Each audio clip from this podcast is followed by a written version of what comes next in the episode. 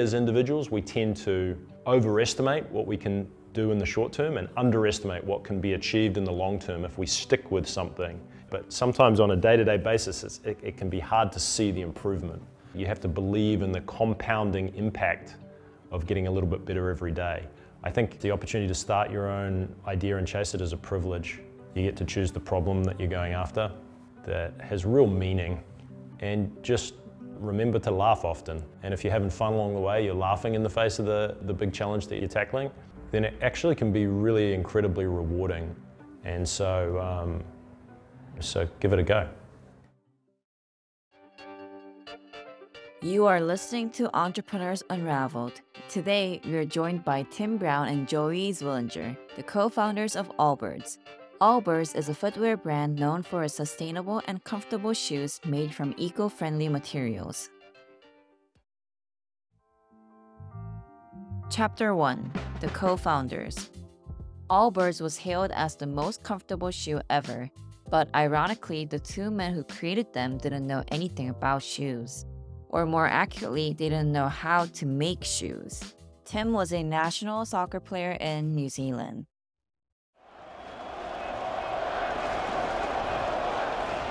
Leo Bertos with yet another corner for New Zealand. Yes! It was an incredible ride. It was the first time in 28 years New Zealand had been to the World Cup, and uh, it is all over. New Zealand are going to South Africa. And Tim Brown, look how much it means to him. The dream has been fulfilled. As a soccer player, Tim wore more shoes than anyone else and had a strong desire for good shoes, which led him to enter the shoe industry after retirement. When I played sport, I was sponsored by one of the big sportswear companies. Uh, it was one of the great things about playing sport. With my own observations, it felt like footwear design was very loud and a lot, if most of everything was made from plastic and synthetic materials. So I started to imagine a different type of business, a different way of making and thinking about product. And um, I had a, a, professor at business school after I retired from sport. I was talking a lot about the shoes, I was thinking deeply about the shoes, and he encouraged me to get it out in the world. He was frustrated with me. He was like, stop talking about it, get it out into the world and see if someone other than your mum will buy these things. It turns out it's very, very hard to make shoes. Um, making a shoe out of materials that have never been used or very seldom used in footwear is even harder. Merino wool was our first material. Tim started his Kickstarter campaign in 2014 with the slogan, No Socks, No Smell. He used wool, a material not often used in shoes, partly because of the abundance of sheep in New Zealand, but also because it wicks sweat away from the feet, which makes the shoes odorless and sustainable. Ready? Sweet. G'day guys. If you wore shoes without socks for over a month, would they smell? Of course they would. Well, these don't. How is this possible? The answer is wool. It's tough, regulates temperature, reduces smell, wicks away moisture, and importantly, is a sustainable and biodegradable resource. We launched it on Kickstarter and it was very successful in a short space of time. Um, but it lacked a purpose. I don't think I had that big dream. I really wasn't sure I wanted to keep going. It was hard.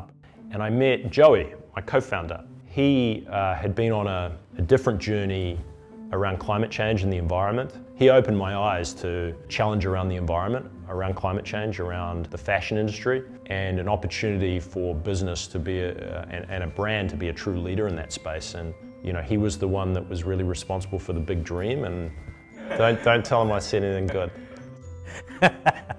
uh, Tim and I were friends through our wives. We saw each other at weddings. Um, they lived in London at the time, actually. And um, he put the Kickstarter on the platform. I got the email and immediately bought it. You know, he had, he connected a lot of what still today is at the absolute core of what Allbirds stands for. It's about that simplicity in design, focus on comfort, and using sustainability with that innovation to connect all of that. The Kickstarter sold out really fast. It was three days and like $120,000, quite a lot for a Kickstarter, particularly in the fashion category. So I ran the, the green chemicals business that utilized biotechnology to engineer microalgae what I knew from my background was that there was lots of opportunities to take naturally derived materials to manifest amazing products that delivered on that promise of something that felt unique, felt different, and it left no dent on the planet. And so what I thought was, hey, maybe I could move downstream and go into a brand and really show the world how you could make this no compromise solution. Then we started about a year later, started talking really seriously about the idea of, hey, maybe there's a different way to do this business that can connect your strengths with my strengths and see a business opportunity that's much bigger than what you're um, setting out to do today. Chapter 2 Wool Runner Tim has just wrapped up a successful Kickstarter project, but he is faced with the difficult decision of whether to go further or stop. Knowing nothing about shoes, they choose to move forward. This chapter covers the journey of Allbirds from the Kickstarter project to becoming a brand. You know, Tim was a professional athlete. I was in the material science and biotechnology industry. We didn't know that much about shoes. so we came in and we did what we believed was right versus being burdened with the legacy way of thinking in the industry. We had four other employees alongside Joey and I, and his dog Walter, and we were working out of his mother-in-law's house just outside of San Francisco. So it was very, very humble beginnings. We were able to meet a couple of uh, really experienced people within the wool industry and also a little bit further down the road in the footwear industry.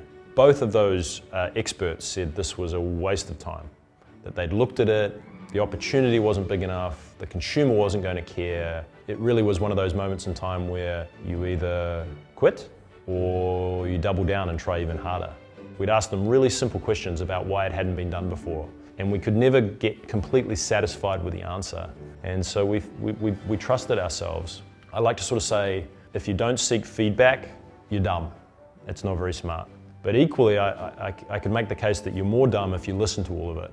I think we're a bit different than maybe some other uh, companies that have gone at sustainability as sustainability being their outcome. Customers buy great products, not sustainable ones. What I mean is there's never going to be a sacrifice on the performance of a product, the comfort of the product, the style of the product. That has to be A+. plus. So it was a long, long journey of um, trying to work it out, of finding factories, of developing materials. We made a lot of mistakes. And when we went looking for our first manufacturing partner, we went to Korea, to Busan. We found a, an incredible factory in Busan that really understands the type of quality that we stand for and, and our purpose. What we believed was we could start selling with one product, a limited line, we knew had a beautiful, unique aesthetic. We wanted to control the experience. Uh, lots of experts told us that's not the way that you launch a shoe brand. You need lots of different options, but we focused maniacally on one single silhouette. On March 1st, 2016, we launched the Wool Runner. Time magazine said we were the most comfortable shoe in the world. Obviously, that was super helpful. We sold a million dollars worth of shoes in the first month behind the demand with our supply. We frankly couldn't make enough shoes. It was successful. It has become a kind of an iconic product for us. Sometimes we assume innovation is about adding more things, making new things, and sometimes it can also be about simplifying. So when we put something to market, you know, in the tech industry, maybe you talk about a minimum viable product. We like to talk about a minimum lovable product. The hurdle is, is a little higher. It doesn't mean it's perfect, and we want to get it better every day. The Wool Runner, I think we made now probably 40 running changes. We built from that to then expand into new materials and into performance and a lot of different things, but that focus is deeply rooted in our DNA. Chapter 3 Sustainability There are a lot of products out there with good intentions, but people don't pay for good intentions itself. What actually matters is the good product. Allbirds has a vision to contribute to the sustainability of the footwear market through material innovation. In this chapter, you'll learn why sustainability is an important part of Allbirds' vision and how the team is achieving their mission through footwear.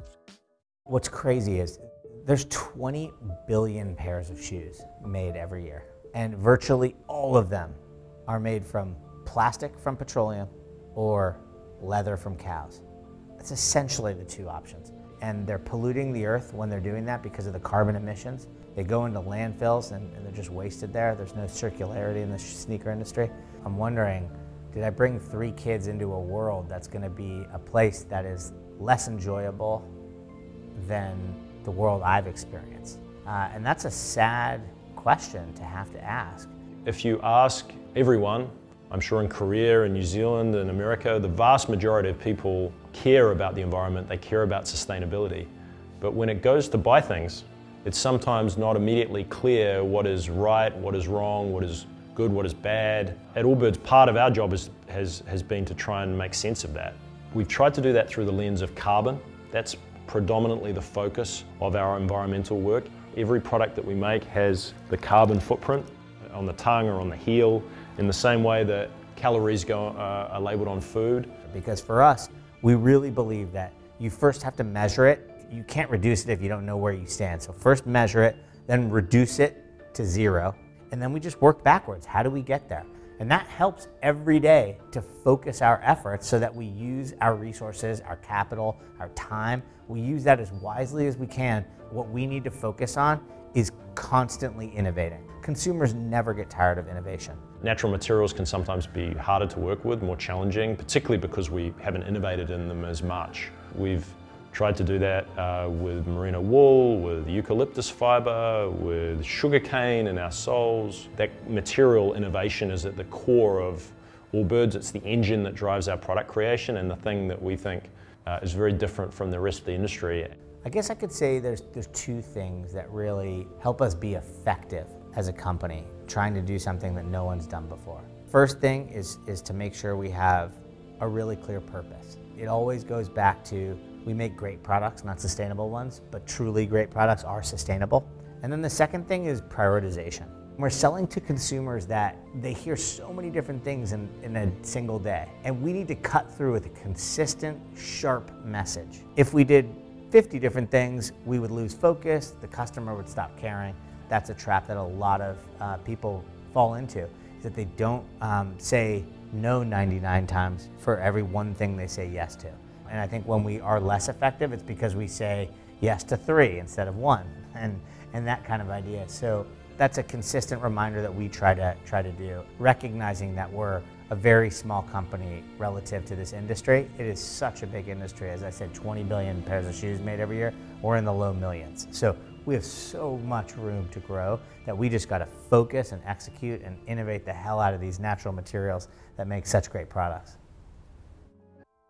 Chapter 4 Team Allbirds has achieved remarkable success on its journey so far, including its recent initial public offering on NASDAQ in November 2021.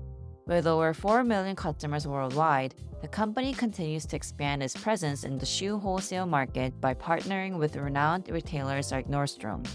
The co founders, Tim and Joey, emphasize that Allbirds' journey is far from over. In this chapter, they share the visions that drive the Allbirds team forward. To the, to the team that's here, and the folks watching at home, I'm sure I'm not the first person to get up here and say their team's great, but let me make the case for why it's the best. You've come here, you've laughed in the face of challenge. It's funny, with success, um, you have a little bit of it. Every sort of step is more challenging than the next. So you have to constantly reset your expectations. There's many things we need to do better, many more challenges for us to, to, to, tackle, and that's a privilege because of how far we've come. Definitely um, little moments that tells you you're on the right track. It's the little interaction with your teammate or the solving of a problem or the release of a new product. Oftentimes it's the mistakes in the fullness of time that you look back on and teach you the most. So now we're six years into this journey. What I learned back then was the big challenge for Allbirds was going to be giving ourselves the time and the opportunity to spend a year training factories, developing materials, doing the really hard work, we knew this was going to be hard and this was going to be a long road. And so respecting that and understanding those timelines allow us to invest with a really long horizon. And anyone starting a business will quickly find out that always on thinking about your business is very tiring if you don't believe in what you're doing. And so I, I, go back to the purpose of the company. If I authentically believe that the world needs a leader in consumer products to change the view of climate change, we need a leader like that. And that helps me get out of bed every day, no matter how hard the last day was, and say, all right, let's go again. Like we're fighting for something important. it's less about the fact that I'm confident. Um, it's probably more that uh, I have one life to live.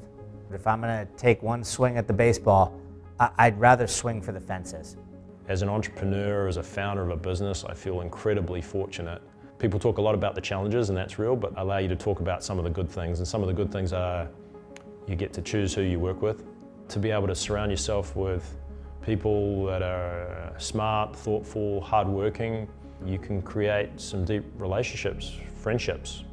In the same way as in my sporting career, in my entrepreneurial career, when you're part of a team shooting for a problem together that is bigger than any one individual, bigger than the group, I don't think work gets any better than that. So it, it's, it's worth it. It's worth it, and I, I feel for anyone who gets the opportunity to do it, they should, they should give it a go. On our upcoming episode, we will be featuring Speak, which is a mobile app that helps people practice languages. Speak has recently secured $27 million in funding during its Series B round, with OpenAI Startup Fund leading the investment. Remember to hit the subscribe button to stay updated on our upcoming episode. Thank you for tuning in.